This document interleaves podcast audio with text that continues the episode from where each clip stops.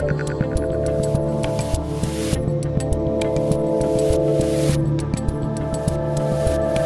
Dave Rubin, and joining me today is a distinguished professor of physics at the Center for Astrophysics and Space Sciences at UC San Diego and author of the new book, Into the Impossible Think Like a Nobel Prize Winner, Brian Keating. Finally, welcome to the Rubin Report. Thank you, Dave. You were my first big guest on my podcast, so it's it's nice to return the favor. I know you've been looking forward to having a big guest like me on for a while.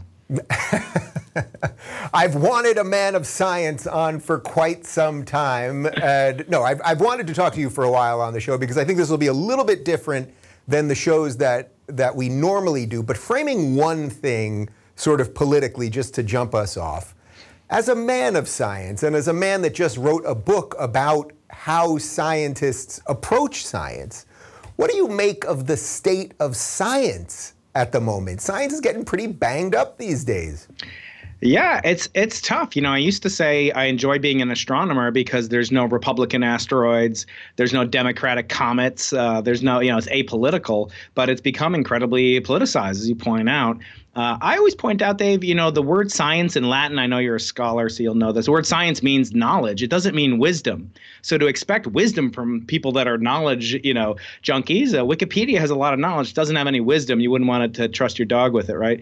So I, I do believe that we're living in, an, in a fundamentally uh, scientific technological age that kind of is worshiping scientists m- way more mm-hmm. than I think we warrant. Um, as anyone who's ever known uh, the famous joke about scientists, how do you know a scientist is outgoing? Because he looks at your shoes when he talks to you. and uh, you know, it's it's it's part of the goal of this book is to is to humanize scientists and to to you know recognize that we're just human beings. We have no special you know truth claims or wisdom claims than anyone else.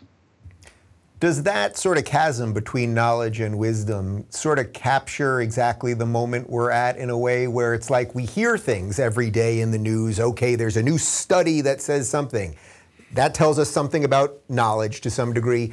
But then the wisdom of the policies that then we are told we have to follow often seems a little screwy, at least in my humble opinion. Yeah, looking again, you know, if you look to somebody uh, for wisdom, when you know, again, looking for to Wikipedia for wisdom is is not going to be too fruitful, uh, and yet we crave it because we worship at the altar of science in some way, justifiably so. It's led to life, uh, you know, increases, uh, child uh, mortality rates plummeting, vaccines, uh, and so forth that are just miraculous, and and any other way would be difficult to describe it. Understanding the composition, evolution uh, of the universe, you know, to to a fraction of a percent, just astonishing. And yet, we don't, as a laity, as the lay person, don't really have a good understanding of how science works. So, as the words of Arthur C. Clarke say, any sufficiently advanced technology is indistinguishable from magic, and some say it could be indistinguishable from a god. And so, I think there is a tendency, a desire to worship at the altar of science, and I think that's misplaced because we don't elect scientists uh, as as a population. We elect politicians, a president, uh, governors, et cetera. We elect those people, and they want to pass off, I think, some of their responsibility to the scientists who we don't elect, and we wouldn't elect uh, in any other capacity. So, last part on this specifically, but do you sense that sort of the reputation that science and scientists have gotten over the last year? Where it's been so sort of battered and inconsistent and wear masks, don't wear masks, it's the vax is working, it's not working, booster shots, the whole thing. Do you think it can recover in the next couple of years? Because right now, when they just trot out the next study, like at this point, I'm just like, ah, this is just just more nonsense. I'm not saying I don't believe that the study was conducted, but what it will always lead to is just like I can't listen to this stuff anymore. Well, the mo- biggest misconception is that science is ever settled.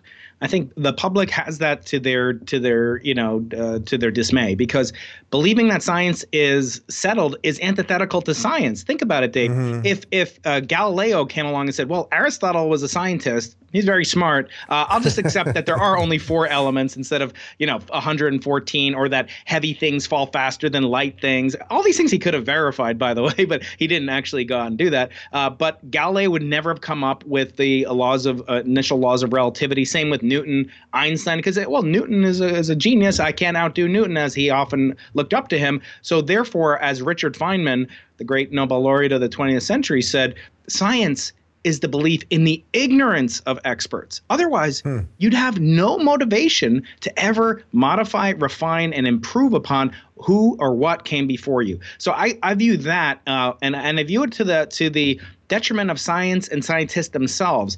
You know, often people say, oh, "I'm no Einstein. I can't understand it." Well, guess what, Dave? Einstein wasn't Einstein. you know, in the beginning of his life. So I think the more that we kind of venerate without explaining how science is actually done, it harms our own practitioners of the craft of science that I, I am engaged in.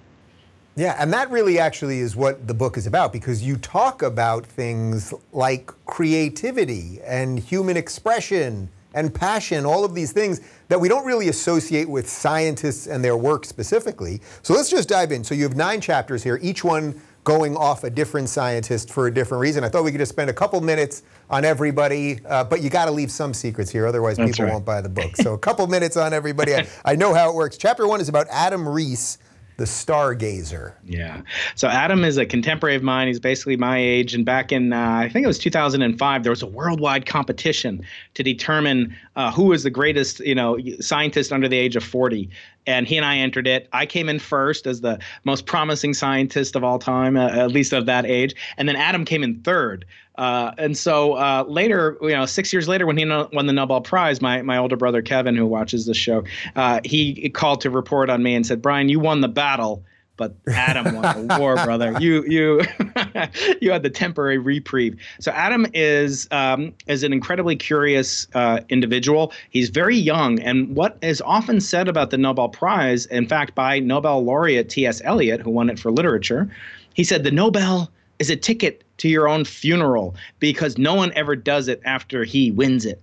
And Adam mm. is a real counter example to that canard because he has gone on to you know great heights astronomically and otherwise, uh, educational mentorship, et cetera.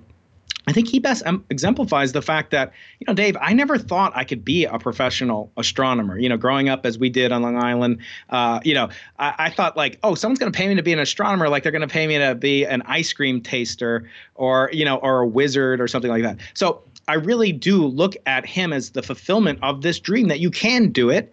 Uh, you can achieve your your passion, but passion alone is not enough. You need to have insatiable curiosity. I say passion is a spark but the fuel is actually curiosity.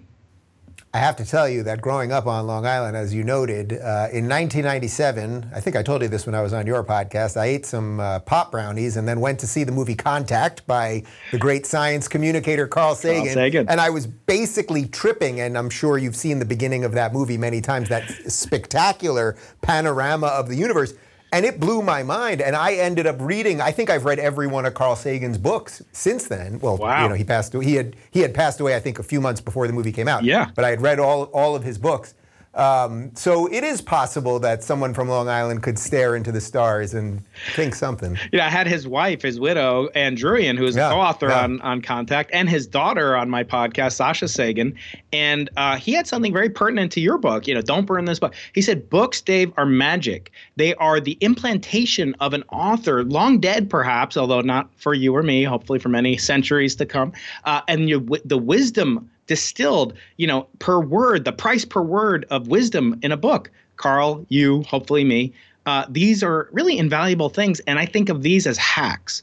And these scholars that I profile in the book, they all make use of that and credit these great, you know, scientists and, and authors that came before. Let me ask you one other thing about the people that look into the distance and are always trying to figure out what's going on in the cosmos and the stars and everything else. You'll hear now, oh, but we have so many problems here we shouldn't be funding any of these things. And we know that a lot of it now, a lot of the exploration is being done privately, obviously, Elon Musk and some other people. W- what do you make of th- that sort of general outlook? Well, I, th- I think that that the, you know separating out you know the space program and exploration of space from pure research. So what I do is called in one of the chapters by Nobel laureate uh, Sheldon Glashow. What I do, the origin evolution of the universe, cosmology, not to be confused with cosmetology. Uh, that you can tell I'm a master practitioner thereof. Um, yes, that yes. this uh, that we do, in his words, useless ideas. we basically pursue stuff that has no net benefit, at least so we think now. And here's a good example the discovery of the of this emanation from the Big Bang that I study called the cosmic microwave background radiation. It's an all-pervasive glow of radio or microwaves. It was discovered completely serendipitously by two radio astronomers in of all places, New Jersey, uh, Holmdel, New Jersey, and uh, and they uh, couldn't get rid of it. But the way, reason that they were so vital to even the communication technology that we're having now, they were working at Bell Laboratories. Now, Bell Laboratories doesn't exist anymore, uh, at least in that form. And that's much more detrimental. I think a, a place that was doing pure research, studying mm-hmm. astronomy, how could that have any benefit? And yet, David, who better to mine precious weak radio signals that would then lead to cell phone technology uh, than those that study basic, pure aka useless science, like my fellow astronomers. So the point is, you can never really tell where serendipity will strike and where that will lead to technology that could scarcely have been imagined, you know, even a few decades earlier. If I can harken back to contact, which I think I'm going to do yeah, 20 times in this interview, I mean, there's a great debate at one moment. It's just a few minutes long between uh, Ellie Arroway, who of course is Jodie Foster, yep. and Tom Skerritt, who plays the head of the Science Foundation, or something, and they're arguing about public funding versus whether the you know, can we do pure research that has no sort of empirical ne- value necessarily that we know about at that moment, versus, as he says, well, the people that are footing the bill should get something out of this. So that that must be the endless battle between the bureaucrat, the scientist, and the taxpayer. Yeah, the, you know, some people say the problem with science is that it often produces technology. So because it produces technology on occasion, we expect it to always produce it. You know, it's like uh, a great, you know, uh, a great base runner in baseball. He may or be a good sprinter, but that's not exactly their core competency. So yes, I think you have to do serendipitous research, and a great society like ours should do serendipitous or AKA useless research. Chapter two is uh, Rainer Weiss, the Tinkerer. So uh, Rainer or Ray Weiss, as we as we know and love him, I think he's the oldest laureate in the book, but he's so energetic. Uh, he was responsible in part, along with Barry Barish, who uh, is a good friend of mine and wrote the uh, foreword to the book. He, um, the two of them and their colleague at Caltech, Kip Thorne, responsible for one of your favorite movies, Interstellar.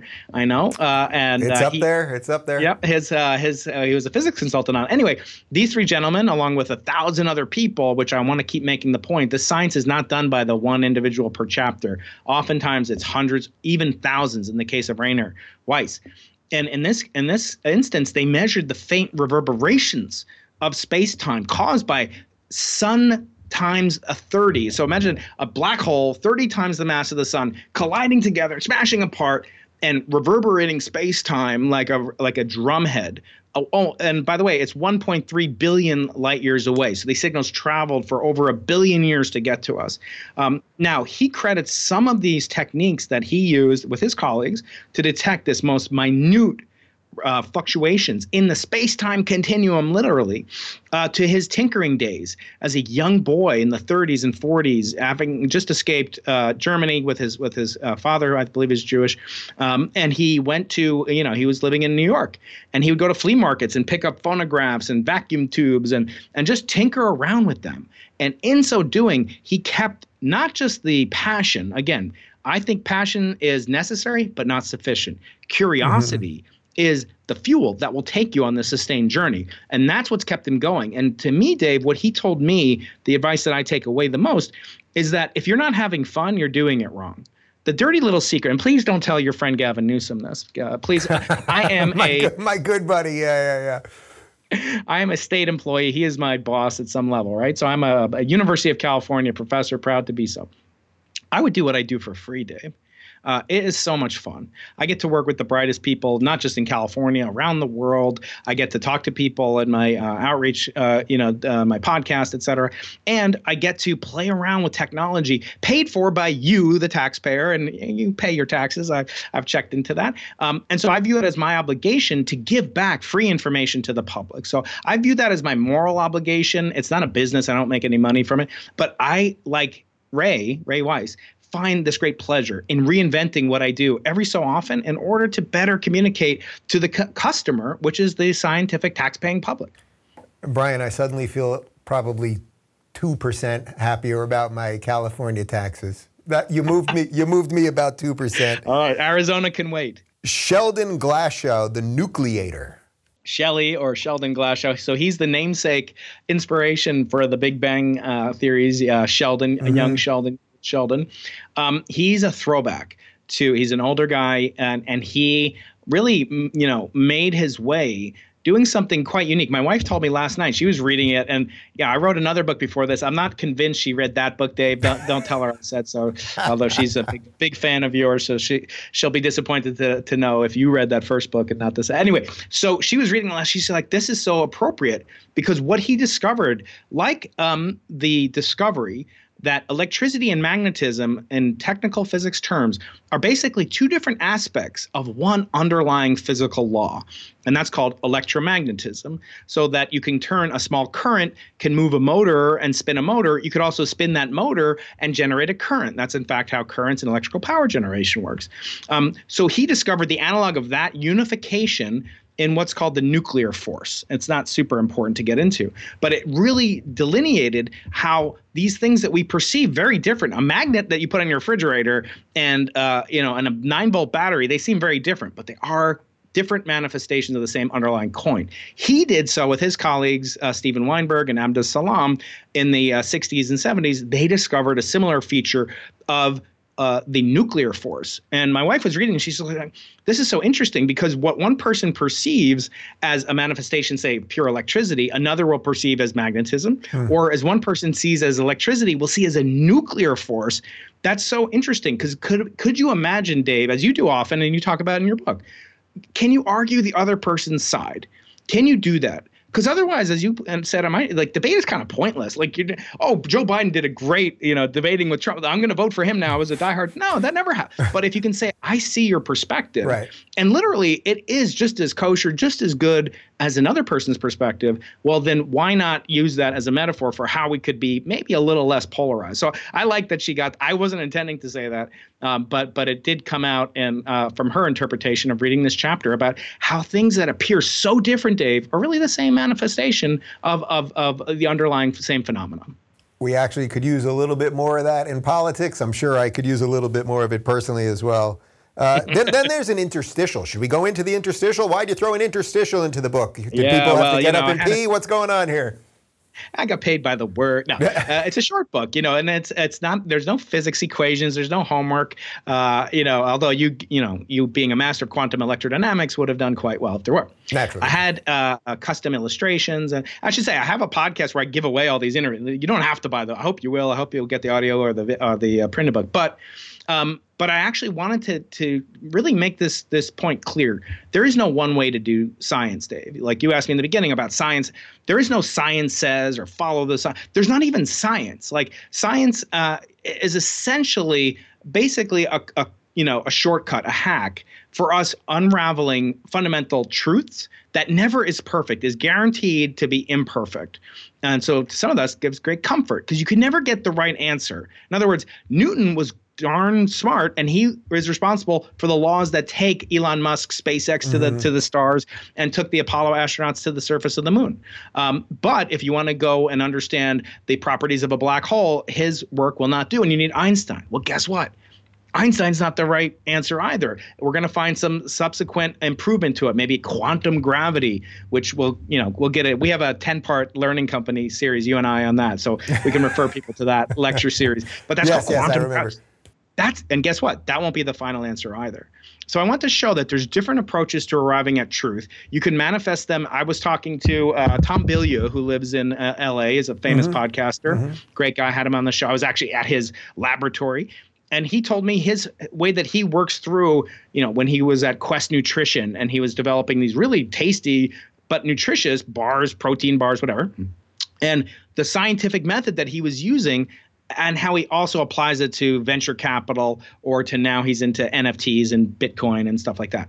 But it's a it's a process of thinking guaranteed to be imperfect but better than all the rest. So i want to outline how you can do it. My avatar is a is a car salesman in, in tulsa oklahoma.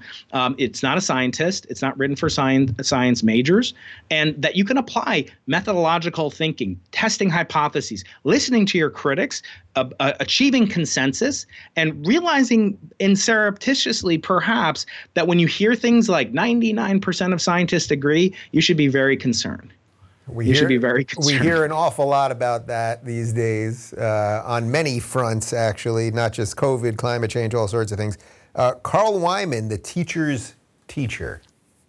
Yeah, so for a long time, I had been kind of an acolyte of Malcolm Gladwell uh, who you know popularized. He didn't invent this this uh, this this concept, but the so-called 10,000 hour rule. So I did a little math. You've been doing podcasting, uh, the Rubin Report. Been on you know 2000s, early 2000s. You've had way more than 10,000 hours. But the study that Gladwell and uh, and Anders Ericsson popularized was that basically the best pilots have 10,000 hours of flight experience.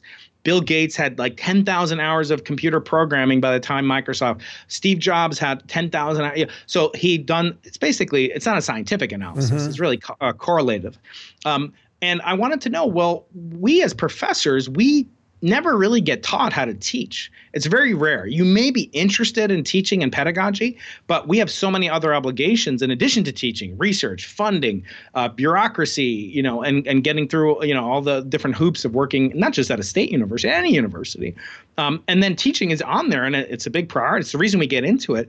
But oftentimes we're, we're distracted by other quotidian demands. And in this case, I wanted to kind of demystify how should we be teaching?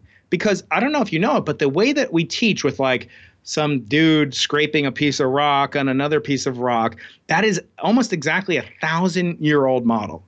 It's not been disrupted since the year 1080 in Bologna, Italy, when the first modern university incarnation came along, where you'd have some guy, you know, and but the only thing that's better now is that back then, Dave, the students could go on strike and the professors would not get paid. So thank God we have tenure. I mean that you know that's barbaric. That is a barbaric practice. But other than that, what has changed? So I got into all sorts of things. Could we have an artificial intelligent professor? Could we alleviate some of the the burden, but also free up the the the minds and the time of the student to do it? And he likened our current practice of teaching to the medical practices of the 18th and 17th century with leeches and bloodletting. he said we're at a primitive state and we need to go beyond that. He has some models to do it. I don't think any of them are foolproof, but the key takeaway I took, Dave, is that to be a good teacher, you have to be a student of teaching. And I pointed out in the book uh, that the word scientist in the Russian language means someone who was taught. To me, that conveys an obligation. You both have to be a good student, but you have to be a good teacher to pay it forward to the next generation. And so I think he exemplifies that to me and really made me want to double down and be a better teacher. Uh, by studying teaching. And that's not something I really have that much time to do, but I find a little bit of effort goes a long way with it. And I hope in anybody's field, the way to learn something, to be a better salesman, to be a better podcaster. I think I asked you when you came out, I was like, how do you know, Dave, when you're giving a good interview, when you're doing a good in- job as an interview? Like, there's no, like, you don't have a grader anymore, but you must study it and you must listen to it. And even if that means studying with people that maybe you don't agree with all the time, um, you can learn a lot. And that's part of the humble uh, you know nature that I think it takes to be a good student and ergo a good teacher. It's interesting because as you're talking about that, I'm thinking of like all of the videos that we see on Twitter every day, where a student will take a video of a teacher just doing everything wrong, either the way they're mm-hmm. trying to brainwash them or yell at them and whatever. And it's just like, man, there is so much broken in our education system altogether. But that that's for a different show. Uh, yeah. Roger Penrose, The Singular Mind. Ah, yeah. So Roger just celebrated his 90th birthday, and he made appearance in uh, Theory of Everything, the movie uh, with Eddie Redmayne, mm-hmm. I guess. Um, and that was about Stephen Hawking, who was his, you know, famous late great friend and, and collaborator and colleague uh, at Cambridge uh, while uh, Roger was at Oxford. So Roger came up with really whimsical, almost whimsical drawings and cartoons and schematics that demonstrate what would happen to your watch, Dave, as you get close to a black hole. What would happen as you go beyond what's called the event horizon? Um, how would things proceed? How would your future look? How would you look to someone on the outside world? And he did this very intuitively through a series of cartoons almost. And it's in his tradition as an artist. He's really a mathematician.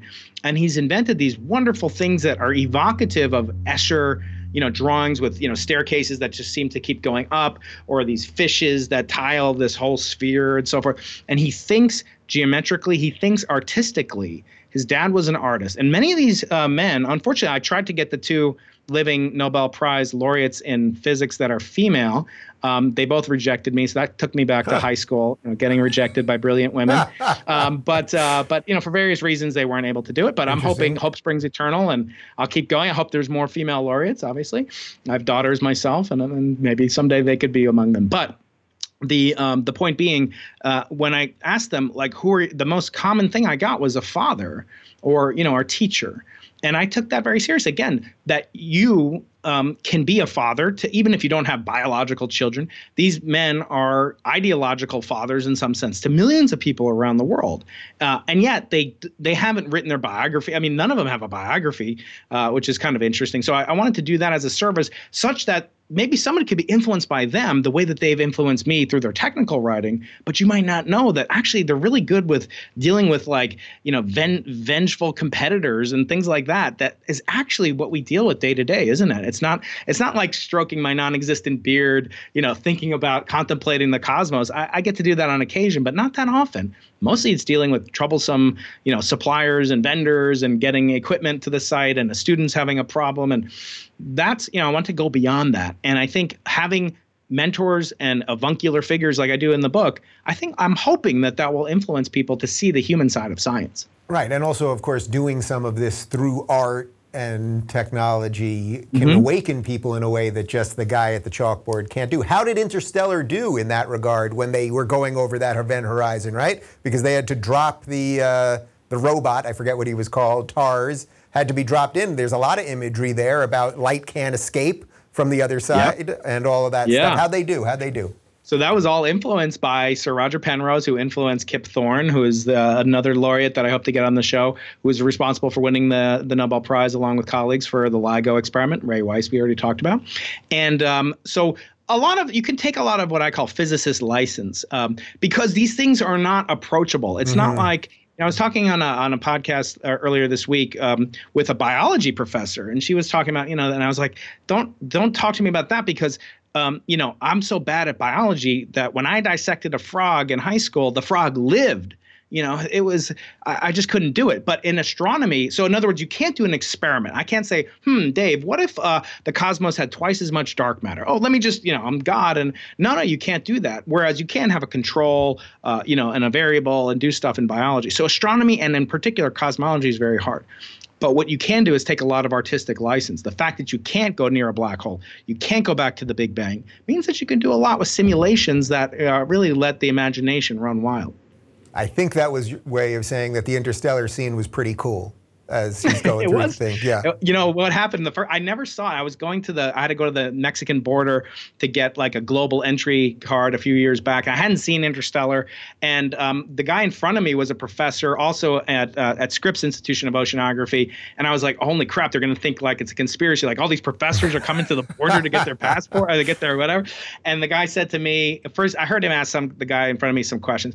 Then he said to me like. Um, well, what, you know, oh, you're an astrophysicist. You think you're smarter than me? I'm like, you got a pretty big gun over there. I, be- I better be careful.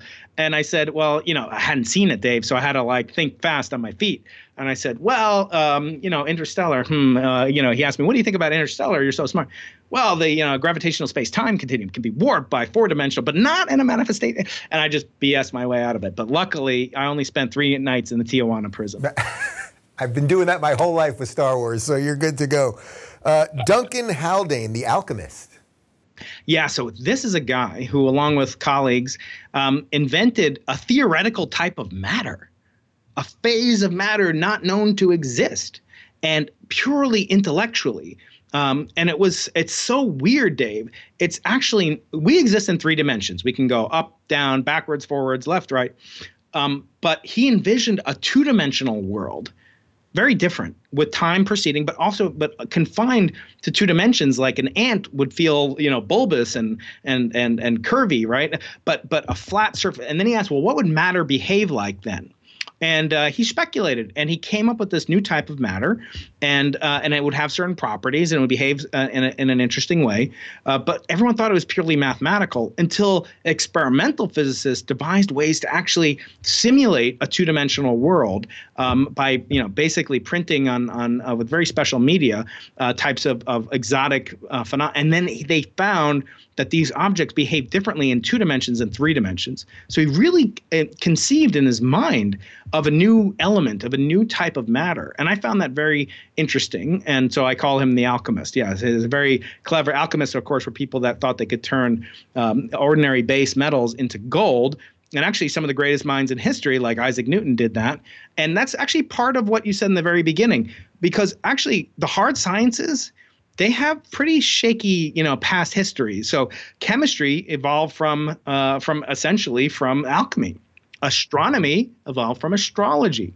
Um, and uh, and and obviously medicine evolved from you know leeches and bloodletting like we talked about earlier. So you know, I think we have a tendency to want to kind of glorify, you know, oh, the scientific method, and, and there is no scientific method. That's that's you know, stop, full stop. There are ways to methodologically approach scientific or knowledge-based questions, and I think this way of like coming up with a new form of matter purely in the human brain, I think that's just so fascinating. How long did it take before he met the guy that was able to actually replicate it in the real world? Years, years, and it's funny because in the interview at the end, he starts talking about, well, I don't think this is going to make a new iPhone. Like it's not going to improve your life. But I was like, the history of science tells us otherwise. Like there's a very good chance that, you know, like if you ask these guys who discovered this hiss of microwaves back in the 60s, would we, you know, be able to watch, you know, I, I always say my grandmother, Dave, uh, you know, she grew up in the shtetls and, you know, seeing uh, horse and buggies and, and she grew up to see human beings, men walking on the surface of TikTok. And you know how wonderful is that? So i'm like telling this guy haldane don't you know uh, uh, don't underestimate what the human mind can do with uh, with with enough time frank wilczek a beautiful mind. Yes frank wilczek uh, he is a professor at mit now and when he was in his early 20s dave he came up with an idea so brilliant along with his colleagues that it was guaranteed to win a nobel prize. In 1974 he was told he's the wonder kid of science. He is going to guarantee to make a trip to stockholm. There's just one catch. There's about 20 other guys in front of you that that have to get their nobel prizes almost in order for you to have the validation and the verification that is necessary in the scientific method to get consensus around this physics idea now dave i imagine you know if, if i told you you're going to win the lottery uh, next week next year be pretty happy. Um, you know, if I told you you're going to win in 30 years, what would go through your mind? I mean, I think that I'd be thinking about, hmm, I got to stay alive. Yeah. You know, I got to cut back on the burgers. Uh, you know, but but imagine the terror and and and the pressure, and and so many of them, I think, you know, they there was such a long delay between the the work that won them the prize eventually and the actual awarding of the prize on December 10th every year in Stockholm, Sweden. And and I think that that is a lesson in resiliency and mm-hmm. perseverance because he also didn't rest on that. Like I might just say, okay, cool, call, you know, put me in the coma, you know, put on the the, the feeding tube, this Woody Allen and sleeper outfit, yeah, yeah, yeah. and wake me up when Stockholm. But no, he didn't. He went on to invent or create many many new things, and he's an inspiration uh, in many ways for that. Uh, from that, he's also a great writer. He writes for the Wall Street Journal uh, science column for the Wall Street Journal, which is you know it's not technical at all, and it's it's it's just incredible. He's an incredible intellect. Speaking of Woody Allen and sleeper, do we still not have the cryo sleep things? I mean, they were in Interstellar too. They're in all the Alien movies. Do those things exist? Where are we at with those things? I don't know. Every time I go down to my biology lab uh, colleagues, they're always asleep or you know, dissecting frogs. And you know, if you had access to those many chemicals and drugs, Dave, what would you be doing? You I mean, come on. Put yourself in a bag in some hot water usually, and then and then they get you. It was in The Martian too those, with uh, one of those brownies that you still have left over from 1997. Exactly. I wish I had those. John Mather, the collaborator. Yeah, John is an incredible guy who also is kind of a wonderkind and and did a, uh, a, tremendous amount of work. He is the stereotypical, although he's not a professor, he's the stereotypical, you know, professor, just super uh, super smart, can answer, knows everything about about you know the the field, and has contributed to many many great uh, great discoveries, and is about to be the chief you know scientists behind this new space telescope that's going to be launched in December, hopefully after a 20 year delay. It's one of the most expensive projects NASA's ever done. And it's a successor to the Hubble Space Telescope, which has revealed more wonders and mysteries of the cosmos than any other project.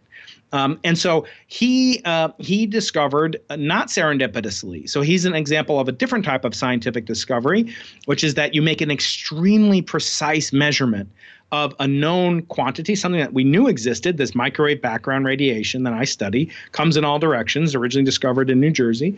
And uh, but he made the most exquisite measurement ever that put the nail in the coffin of any other alternatives that could plausibly be said to be responsible for the uh, appearance of our universe. Namely, there are people that believed up until then in the uh, early 90s that the universe could have existed forever in what's called a steady state and the measurements that he did for technical reasons really destroyed all hope for those who believed in an alternative to what we now call the Big Bang uh, uh, uh, initiation of the universe. So he is, uh, you know, this really quintessential workman-like, studious, bookish, very, very bright very very diligent he just keeps going and again these guys could all retire and be you know super famous and, and do whatever they want to do uh, and yet he's working super hard on this on this next great space telescope the the dividends of which may not come for decades or more. How does it go for a guy like that when he sort of puts that final nail, as you put it, and it, and it sort of blows up what many in his field think about something? I, I suspect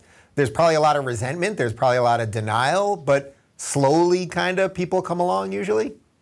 Yeah, well, that's what's so interesting. In that chapter, he talks about the importance of listening to your critics, but not too much. And I kind of summarize this as, as a trait, um, you know, in, in my students. I say you have to be humble. You have to. Nobody likes someone who's not humble, and we'll talk about, you know, imposter syndrome and stuff in a little bit, I'm sure. But you need humility, but you need swagger too. You need the swagger to know that you're doing a good job, that you are competent. You can't just go, oh, I'm timid, I'm humble, I'm, yeah, I can't do anything. Um, and in his case, there were these really vociferous calls that you know that the Big Bang is wrong and it's actually just a product of you know of of religious scientists, if you can believe such a thing, and and uh, this this impulse that human beings have to believe in Genesis one one, et cetera, et cetera. And in the end, he said, you can listen to those people, you can respect their scientific contributions, uh, but you shouldn't listen so much that you uh, really undermine your own confidence. So it's listening to your critics, not necessarily letting their comments go to your to your heart, but um, but but maybe ingesting them into your mind, processing them analytically, and saying, is there a way? And I translated this, and we talked about this before. You know, steel. Can you steel man your critic? And can you build up his or her counter argument to your pet theory or pet experiment? And if you can't it's not a guarantee that you're wrong. You may be right, and they may be just a blundering idiot who just believes in some stupid model.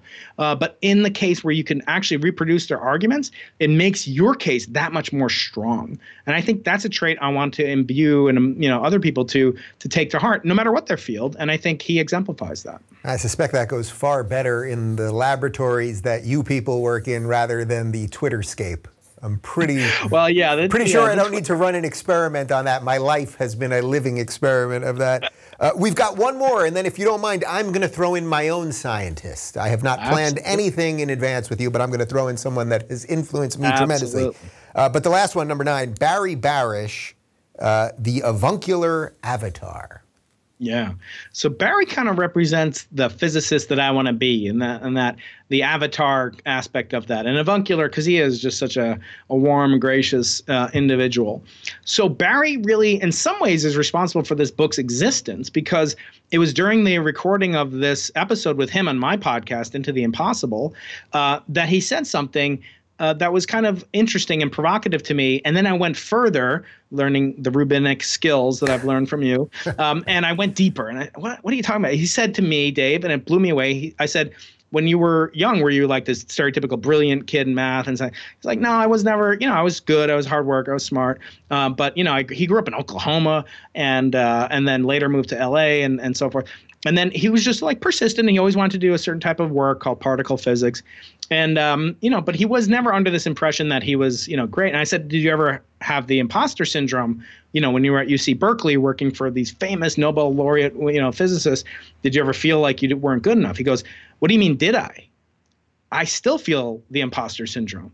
I was like, what are you talking about? He said, I feel it worse than ever. And I said, you got to explain. What are you talking about? And he said, when you win a Nobel Prize, you go to Stockholm, you meet the king, you bend down and he puts this golden gilded engraved image of uh, Alfred Nobel on your neck and you get a check for some fraction or uh, 100% of a million dollar uh, payout. And uh, and you get this portrait this really beautiful portrait. I tried to reproduce the portraits with a really nice work of an artist in this book. I think he did a wonderful job. And um, and and and then you have to sign this ledger that says yes I received my Nobel Prize and all the accoutrements and delicacies therein and uh, and he said, when I did that, I'm a very curious person. I couldn't resist who signed it before me. So he turned back the pages. He saw Richard Feynman, Marie Curie, and he saw Albert Einstein. And he said, Dave, and the hair still stands up. He said, I'm not worthy. I am not Einstein. I am not good enough to be there. And it made it me feel completely inadequate, completely un up to the tat, not up to the task.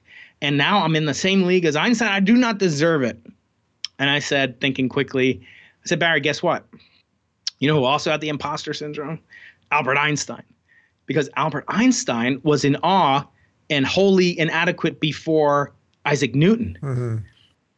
And he felt Isaac Newton, Dave. Can you imagine if Einstein were tweeting today? He said the following He said, Isaac Newton revolutionized not only science, but Western culture, Western civilization. He'd be canceled immediately. He said, Newton had more influence on civilization, not just science, than any human before or since, meaning including Albert Einstein, who was writing this about Newton. And I said, but wait, Barry, it doesn't stop there. Isaac Newton had the severe case of the imposter syndrome. He said, What do you mean? I said, He felt completely inadequate before his idol, not a scientist, but uh, Jesus Christ. In fact, Newton said his highest accomplishment in life is that he died a virgin like Jesus Christ. He wanted to emulate Christ in every way. So I think it's very fascinating. And guess what? You know, I don't know. Maybe Jesus didn't have an, maybe Jesus didn't feel the imposter sin, but he was pretty humble, and I, I think he was a, a, pretty brilliant human being. So, um, or God, depending on, on your perspective, right? So uh, I think we all can learn this lesson because if you think that you're the greatest person and you have these great contributions and you have like I won the Nobel Prize, like there are guys I'm not gonna say who, but there are people in the book who said I don't have the imposter syndrome, I deserve this freaking thing, you know, like Flavor Flav with the huge me- medallion around his neck, um, but they they feel like they deserve, but not all of them, and I think that it's it was a dichotomy that I wasn't suspecting.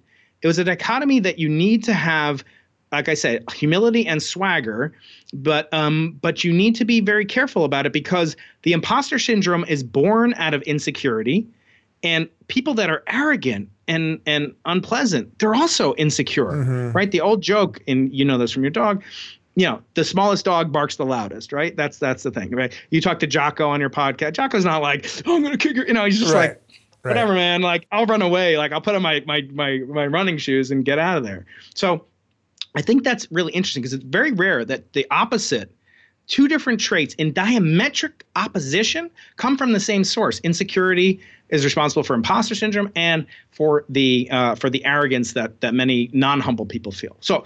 I felt it was important to distill this, and who better to learn it from than someone who's achieved and gotten into the promised land of my field is the Nobel Prize. There's no higher thing in all of science, maybe even all of culture, civilization, and society than the Nobel Prize. And so I felt these people, in particular Barry, and I was so honored that he wrote the foreword to the book um, uh, as well. That was really a, a great honor that I do not feel worthy of. Brian, that was a beautiful ending to the interview in a normal situation, but I feel that I must ask you about one other scientist who was hugely influential, I believe at Queens College and I think maybe he was a nuclear scientist.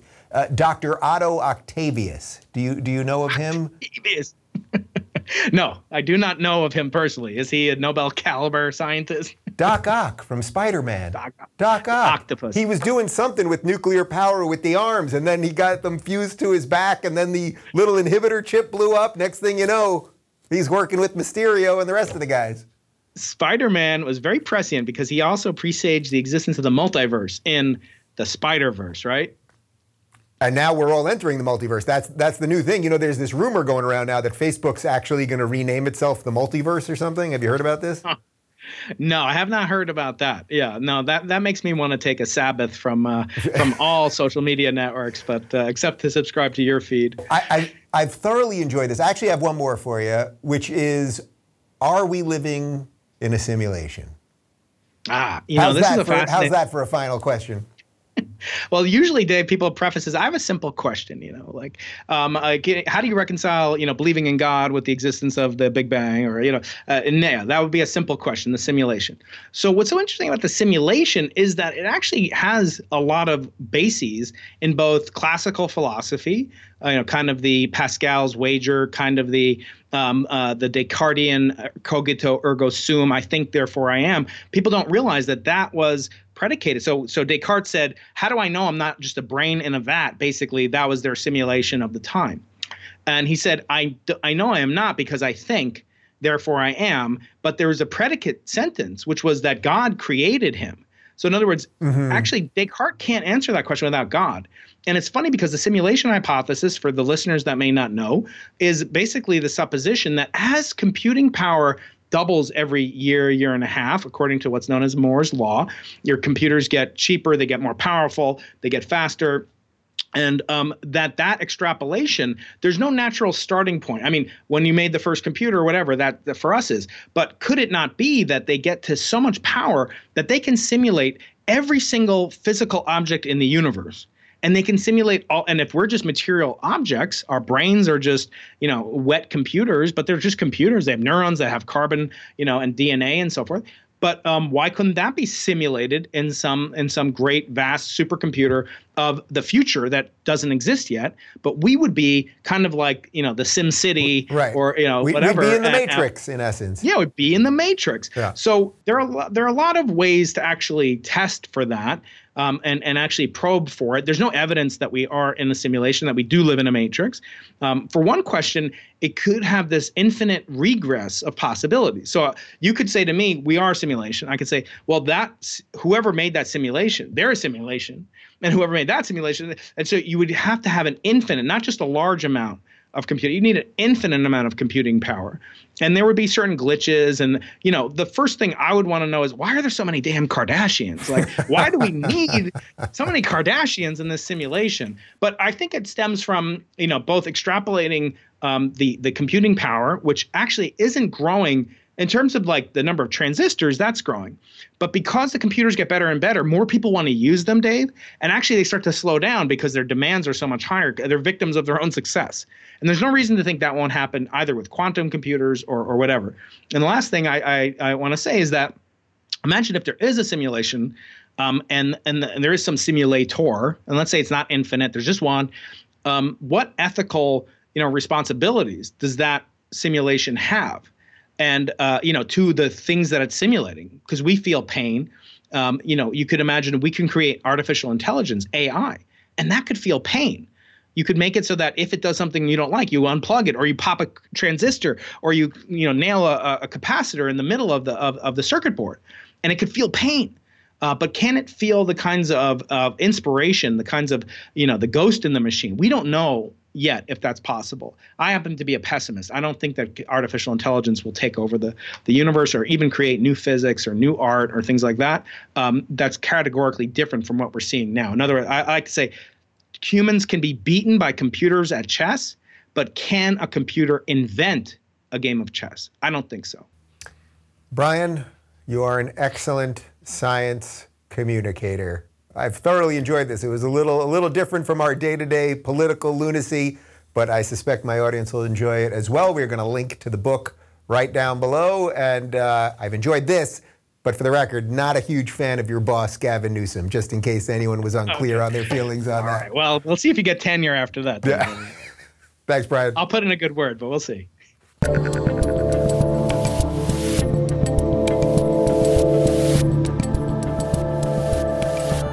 Thanks for tuning in, everybody. Be sure to subscribe and rate this podcast. And don't forget, you can watch my direct messages live on Blaze TV and YouTube every weekday at 11 a.m. Pacific, 2 p.m. Eastern. And of course, if you want to connect with me personally and get early access to my sit down interviews, join RubinReport.locals.com.